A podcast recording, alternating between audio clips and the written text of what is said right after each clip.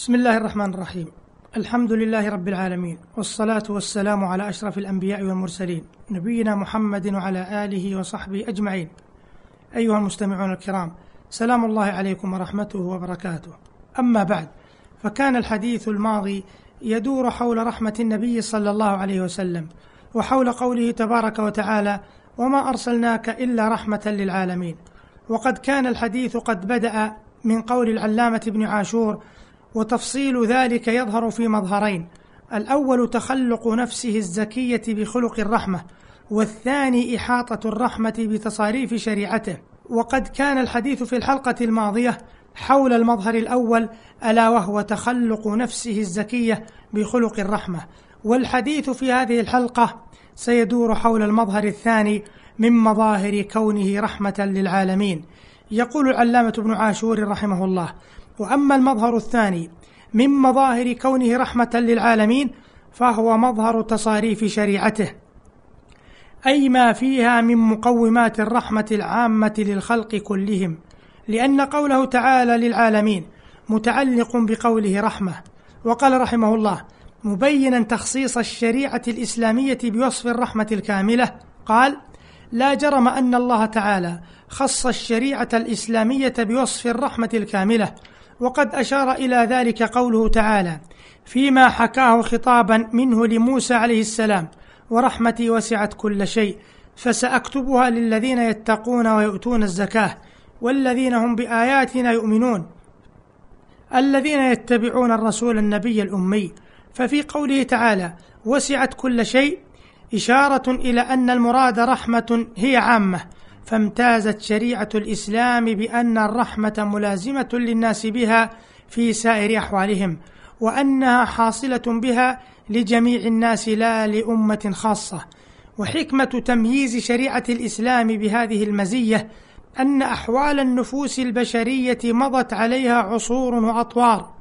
تهيأت بتطوراتها لأن تساس بالرحمة وأن تدفع عنها المشقة إلا بمقادير ضرورية لا تقام المصالح بدونها فما في الشرائع السالفة من اختلاط الرحمة بالشدة وما في شريعة الإسلام من تمحض الرحمة لم يجر في زمن من الأزمان إلا على مقتضى الحكمة. ولكن الله أسعد هذه الشريعة والذي جاء بها والأمة المتبعة لها بمصادفتها للزمن والتطور الذي اقتضت حكمة الله في سياسة البشر أن يكون التشريع لهم تشريع رحمة إلى انقضاء العالم. فأقيمت شريعة الإسلام على دعائم الرحمة والرفق واليسر. قال تعالى وما, وما جعل عليكم في الدين من حرج. وقال تعالى يريد الله بكم اليسر ولا يريد بكم العسر. وقال النبي صلى الله عليه وسلم بعثت بالحنيفية السمحة. وما يتخيل من شدة في نحو القصاص والحدود فإنما هو لمراعاة تعارض الرحمة والمشقة كما أشار إليه قوله تعالى ولكم في القصاص حياة فالقصاص والحدود شدة على الجناه ورحمة ببقية الناس. وأما رحمة الإسلام بالأمم غير المسلمين فإنما نعني بها رحمته بالأمم الداخلة تحت سلطانه وهم أهل الذمة. ورحمته بهم عدم إكراههم على مفارقة أديانهم وإجراء العدل بينهم في الأحكام. بحيث لهم ما للمسلمين وعليهم ما عليهم من الحقوق العامة. قال ابن عاشور رحمه الله هذا وإن أريد بالعالمين في قوله تعالى إلا رحمة للعالمين النوع من أنواع المخلوقات ذات الحياة فإن الشريعة تتعلق بأحوال الحيوان في معاملة الإنسان إياه وانتفاعه به إذ هو مخلوق لأجل الإنسان. قال تعالى هو الذي خلق لكم ما في الأرض جميعا. وقال تعالى والأنعام خلقها لكم فيها دفء ومنافع ومنها تأكلون ولكم فيها جمال حين تريحون وحين تسرحون وتحمل أثقالكم إلى بلد لم تكونوا بالغيه إلا بشق الأنفس. إن ربكم لرؤوف رحيم. وقد أذنت الشريعة الإسلامية للناس في الانتفاع بما ينتفع به من الحيوان ولم تأذن في غير ذلك. ولذلك كره صيد له وحرم تعذيب الحيوان لغير أكله. وعد فقهاؤنا سباق الخيل رخصة للحاجة في الغزو ونحوه ورغبت الشريعة في رحمة الحيوان.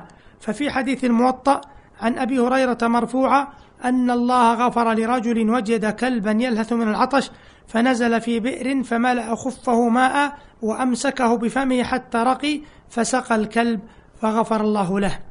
وأما المؤذي والمضر من الحيوان فقد أذن في قتله وطرده لترجيح رحمة الناس على رحمة البهائم وفي تفاصيل الأحكام من هذا القبيل كثرة لا يعوز الفقيه تتبعها. انتهى كلام ابن عاشور رحمه الله وإلى هنا ينتهي وقت هذه الحلقة. ويتبين من خلالها أن النبي عليه الصلاة والسلام مفطورا على الرحمة وأن شريعته مشتملة عليها. والسلام عليكم ورحمة الله وبركاته.